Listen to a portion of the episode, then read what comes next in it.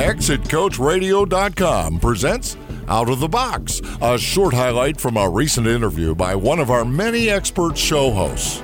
Hear the full interview at Exit Coach Radio dot com, the information station for age fifty-plus business owners.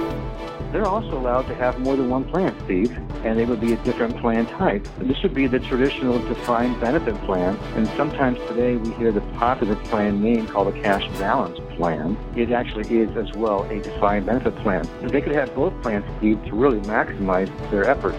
So take my example before, and let's make this person now have a higher salary at three hundred thousand dollars.